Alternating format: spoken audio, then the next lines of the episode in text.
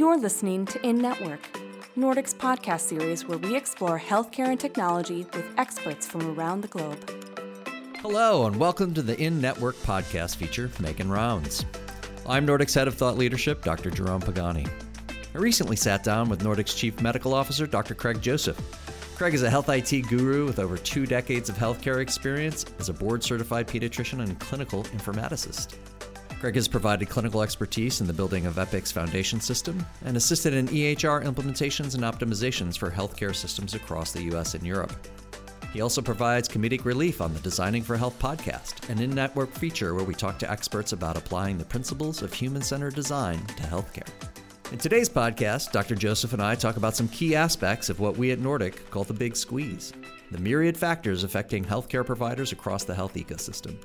We share our views on disintermediation, digital crumbs, risk of increased access to personal data, big tech, and how decentralized and team based care are the future of healthcare. Time to make rounds. Hey, Craig. Hey, Jerome. Good talking to you today. I'm looking forward to this conversation slash debate slash conversation. Quite excellent. Me too. So, we've talked a lot as a company about the big squeeze, which is that confluence of factors that are affecting healthcare systems right now. And that's things like the clinical tsunami, labor pains, and market forces, which are making it harder for them to respond at a time when they need to be sort of the most nimble and innovative. There's a sort of an additional factor there that we haven't talked a lot about yet, and that's really the risk of disintermediation.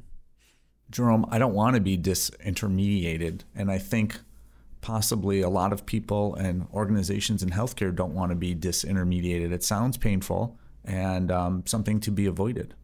Well, it could be like disimpaction, which may be unpleasant at first, but really great once it's done. Really great. Thank you, Jerome. One of the ways that health enterprises have looked to become innovative in sort of a, a, light and lean way is to really use the best of their clinical expertise and use the best of the expertise from the tech world to become a little savvier in the way they use data to inform clinical and operational processes. So we thought it would be interesting to kind of have a conversation around what do those data look like? What are some areas where I think there's clearer promise and maybe some areas that might be fraught with peril? Yeah, well, I, I think it makes a lot of sense. We're talking about population health. How much data can you get on a, a group of people to say that, hey, they all share the same problem. They're all lacking a certain test or not getting their preventative care as well as they could. And to be able to target them for outreach as opposed to the vast majority of patients who are on track and, and don't need those interventions. And that makes a lot of sense to me. So using data to help patients makes sense. I get a little bit concerned when we start talking about using data to limit patients' access or using even more data, depending on who you are in the healthcare ecosystem, for what might benefit you as an organization, but may not benefit the people that you're taking care of or that you want to take care of or that you should be taking care of. Let's back up for a second and talk about kind of that delicate balance between being able to help people and respect their privacy for a second. So you brought up the pop health example, and you know one thing that the research community has had to grapple with for quite some time is the ability to share de-identified data in a way that's specific enough that it's useful for furthering our knowledge about a given condition or what treatments may work and for what populations, and doing that in a way that is still safe enough that individuals can't be identified on you know, even a zip code level basis, right? So I think one of the risks has been that when you combine data from lots of different sources, you're able to slice very narrowly. And even when the data are de identified to a certain extent, there's a risk that you're able to go in and, because of the number of factors that you have, really slice down exactly who an individual is. And so that's one of the risks. But one of the promises is, as you mentioned, being able to do things on a population level when you sort of extract away and have a really clear idea of how to define a subpopulation. Sure, and I, just to you know put a finer point on it, I think that makes a lot of sense. And so you know certainly we want to take data from different sources, pooling it together to make the best picture that we can, that representing the patients that that we're taking care of, either in the clinic, in the hospital, or as a, a population as a whole. And as you mentioned, certainly there's a risk whenever you put a bunch of different data points together that there could be abuse. And as you mentioned, if someone's got a rare disease and we know that they live in a certain zip code, it's possible, and it's been shown that with enough computing power and, and uh, enough data, that that person could be identified, and then all the associated uh, data points with them could be identified. Certainly, that's a risk. I think that's a, uh, in general, a small risk for a big benefit to most of the folks that are in that clinical pool. And uh, that doesn't worry me too much. I, I think that certainly research organizations and clinical organizations are uh, have an ethical responsibility to minimize that. You'll never get rid of all risk. There's always going to be some small risk there of a, a, privacy leak, but anything that we can do to, to make that safer is a good thing. Meanwhile, the benefit is so obvious that, hey, we can now slice and dice our patient population and focus interventions on those that need it and not spend our time, money, resources trying to tell people who are already doing what we think is the right thing that they should do the right thing. And this isn't a problem that's unique to healthcare, right? So if you look at things like the commercial genomics industry, right? So we know that folks have gone through and used those databases to identify people who have committed crimes in the past. What most of the companies are offering at this point is sort of entertainment value genomics data so I guess that's the benefit. But then the risk is that if your data could be used to find you or someone related to you who may have committed a serious crime in the past, and that's that's one of those examples of being identified from data that you provide even at your consent. Retail organizations have long been trying to gather enough information about you and your buying patterns to personalize your experience with them, personalize the way they market to you, and do a better job of driving your consumption behavior. Sure. And outside of healthcare, even related to healthcare, we know a decade ago that organizations were sending coupons for baby products to uh, women who sometimes didn't even know that they were pregnant yet. And so that that magic has happened, and that that uh, secret, you know, has been out of the uh, out of the bottle for a long time. And so not much to do to get that genie back in there. That's a done deal. What I'm concerned about is kind of the direction that we might be going in, where you didn't actually make a purchase or you didn't actually say it was okay to get my genomic information, but that that information about you, once it's compiled, puts you at risk of, of not being able to get certain services or being uh, you know priced out of different options in life. Just as an aside, an anecdote: my my daughter was born about ten years ago, and as a joke, when she was born, I uh, on a very popular social media platform said that her name was Shadrach, which was not actually her name, but uh, was meant to be uh, amusing to my friends and family. And two days later, an ad showed up on that social media platform calling me Shadrach and offering me a, Chevy pickup truck that they thought I might like. So all the little digital crumbs that we leave are uh, long been gathered up, and, and folks try to use that for better insights about you.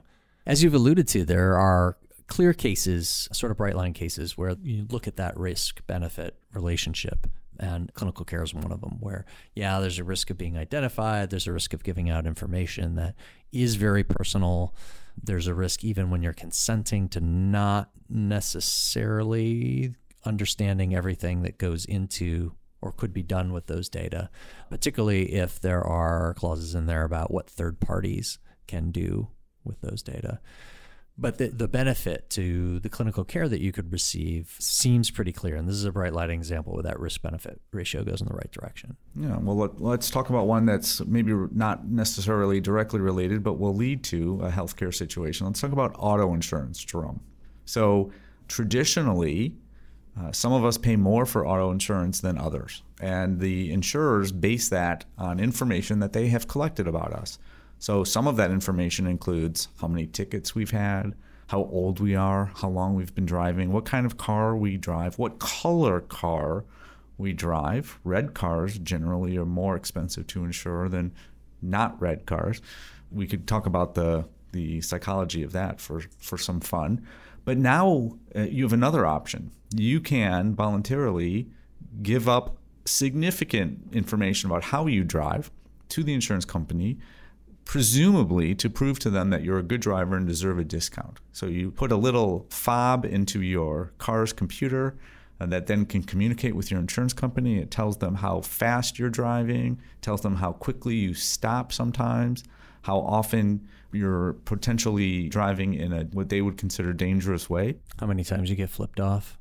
It does not tell Oh, them see, that. that would be to me. That's the marker. That would be a good thing. that's like a biomarker for health. car's computer how well you drive. does not does, well does not tell them that. I'm not going to argue with you or engage It's an with indirect you. measure, but it's clearly a marker of how responsibly I mean that makes sense. We'd have to take into account the state and city that you live in. The auto insurance example is a, there are real life ties to health insurance, though. There are companies that are offering pay as you live kinds of policies where if you're willing to surrender data about your activity levels, your shopping habits, maybe even genetic information, so they have something, some idea of what conditions you're predisposed to have, might be. All of that can then get you a reduced rate on your health insurance. It sure can. It can totally reduce your rate, or it could Jack it up.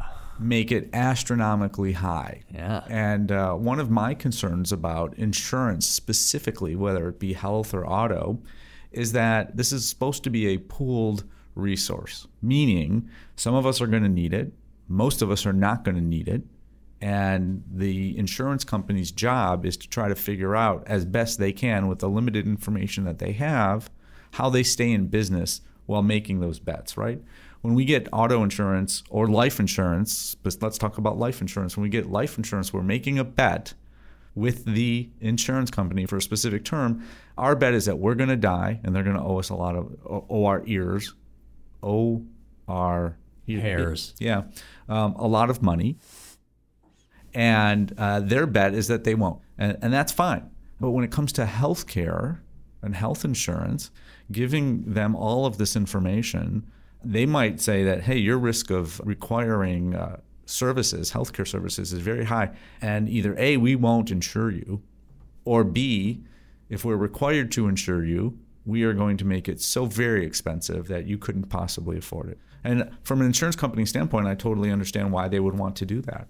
But I think the problem is that this is a, a resource that I absolutely need, at least in the United States. I need health insurance, and this is not an optional uh, exercise for me. And so I am concerned that if a health insurance company specifically gets access to tons of information, especially without my permission, that they will um, do what I consider to be the wrong thing. And it wasn't all that long ago where using information about your past medical history to help determine prices was completely allowed, was totally fine.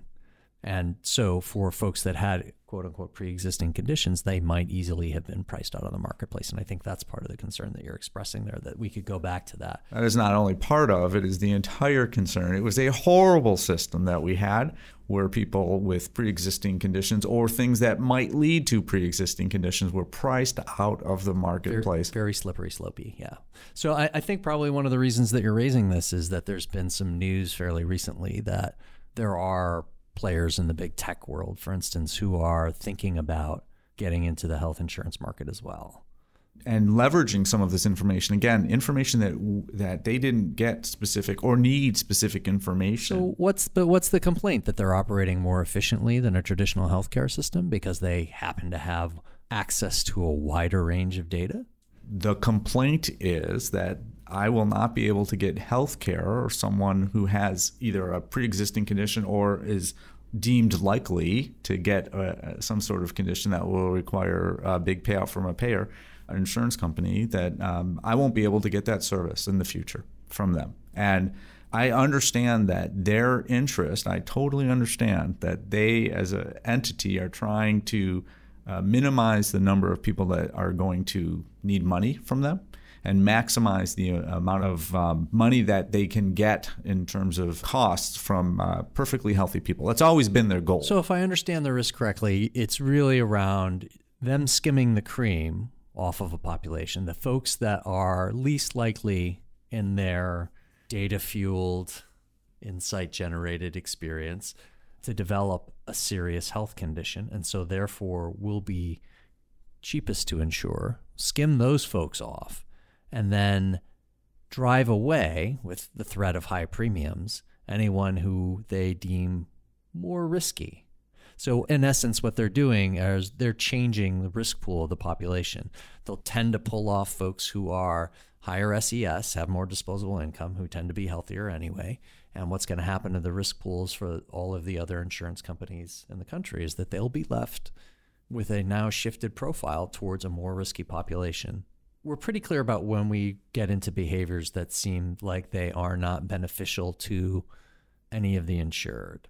The question is how do we stay within that upper end of the gray zone into that sort of bright line zone of there's clear benefit here, but not how do we put guardrails in place so that we don't end up going back to days when pre existing conditions or the new data insight generated equivalent are used to discriminate against folks who may end up costing more to care for? Yeah, it's a great question. I, I don't have the answer, right? So I, I think that there is this um, spectrum, and, and somewhere on the spectrum, there's probably a fairly sweet spot where companies who need to stay in business have the means to do so, but also to provide the service, the care, the financing for health that folks need uh, to the people that need it. I mean, I think we have some idea because we're already seeing those models in place where, as we mentioned in the beginning of the podcast, we're seeing that combination of the partnership where the there's a health system that's bringing the best clinical expertise that they have and combining it with the best data and data infrastructure and analytics expertise from the big tech world and doing that in a way that enables the two of them together to sort of form not only a partnership where they're bringing that into play, but then maybe that payer piece as well. And so you can end up with things that look like a clinical and big tech provider who ends up being a payvider, or they pull in a traditional payer and then it, it becomes a three legged stool where each is bringing the best expertise from their area. And this is one of those ways to get a value based care kind of model without having to have that sort of mandated, without that being a top down legislative or regulatory type action. If it's just the payers, then yeah, there are there's great risk for them maximizing their fiduciary responsibility to their shareholders by skimming off the top and, and not offering insurance to those who uh, might actually need it. But when you combine the payers with the providers, both the physicians and the hospitals, then you're really talking about value based care, where everyone will be covered because that's how value based care works. But at the same time, you're really leveraging all of those excellent data points to improve the care of everyone and saving money for all three parties the, the payer, the physicians, and the hospitals. Just to back up, within any sector, there's danger of combining data from other places.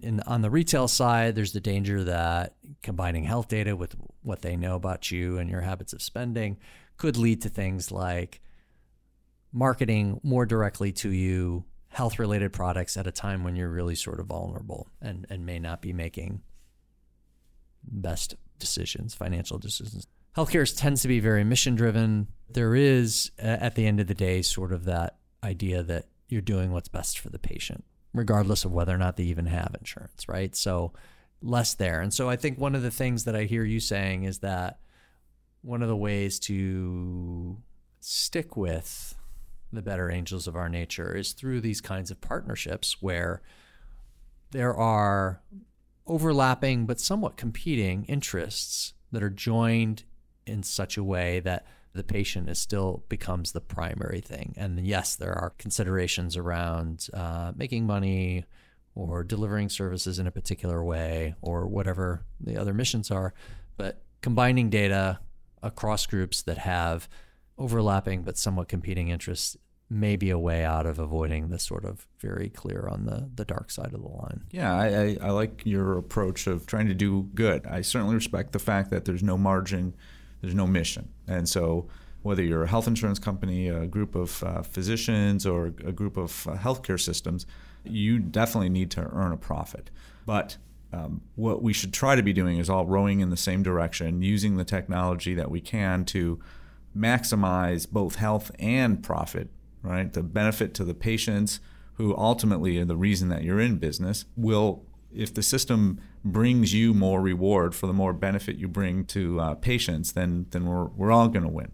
However, if that's not the case, and the system that we devise incentivizes uh, any of those groups to um, to not do the right thing financially, then boy, I, that's tough to be a corporate leader under those circumstances, right? Well, I mean, if they're a publicly traded company, they have a fiduciary responsibility to maximize their profit, right? Absolutely. So there's nothing wrong with uh, introducing that element together with something that's very mission driven and patient focused to make sure that the care being delivered is essential and as efficient as possible.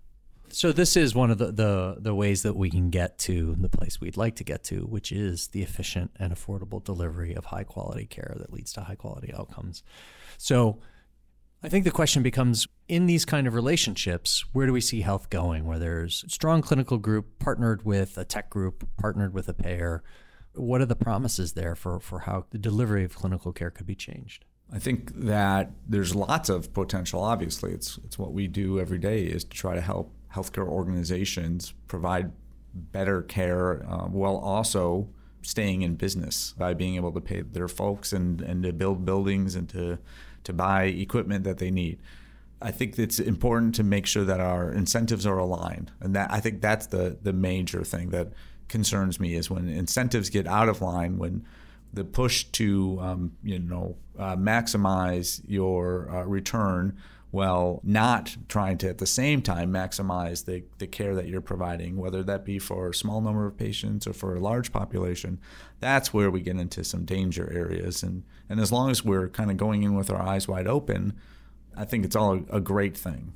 So there are a whole host of technologies that are going to change the way care is delivered, and some of these have really gotten a boost from the necessities driven by the COVID 19 pandemic and things like telehealth remote patient monitoring, remote patient therapeutics, digital therapeutics, things like that, mean that the reach of the clinician has become longer and the ability to do more than just consult, but actually to monitor, diagnose, and eventually treat remotely is, is only going to grow. And so, you know, we have that whole perspective around decentralized care, which is talking about the places where care is going to be delivered are going to grow, the number of people delivering care is going to need to grow. And so the number of partnerships that you're going to need to make sure that you can be an effective part of the healthcare ecosystem is going to grow.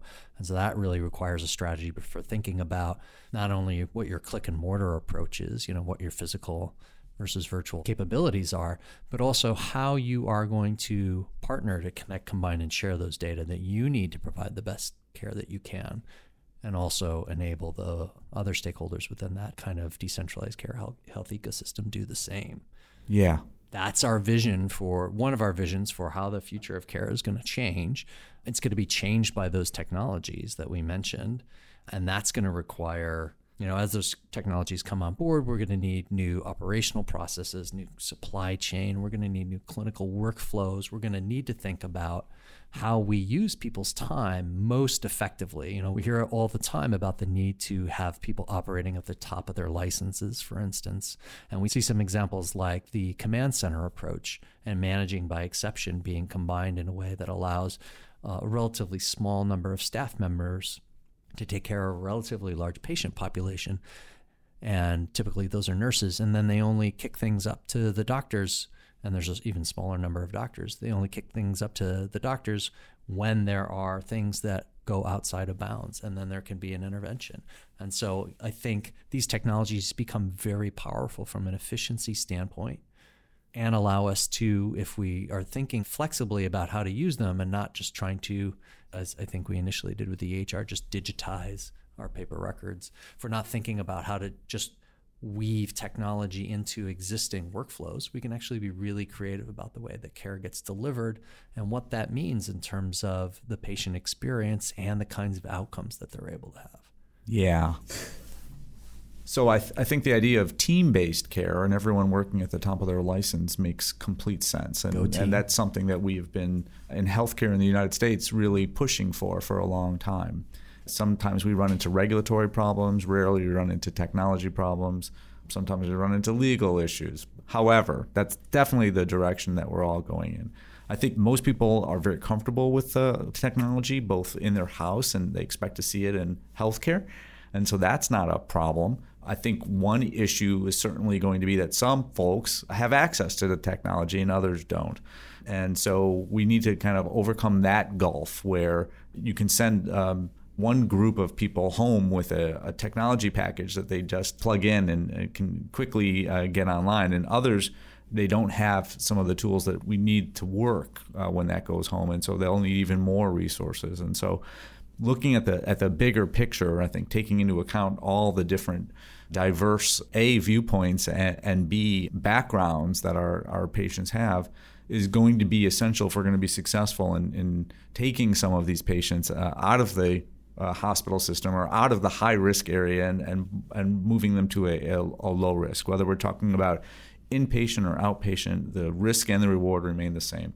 I think you touched on something really great there, which is this idea that we need to be designing whatever systems that we create for this future of healthcare that we're talking about with the people delivering and receiving care in mind. So this is a nice tie back to that idea that we have to make healthcare work for the humans who are involved in the care and receipt, the delivery and receipt of care. We should make healthcare work for humans.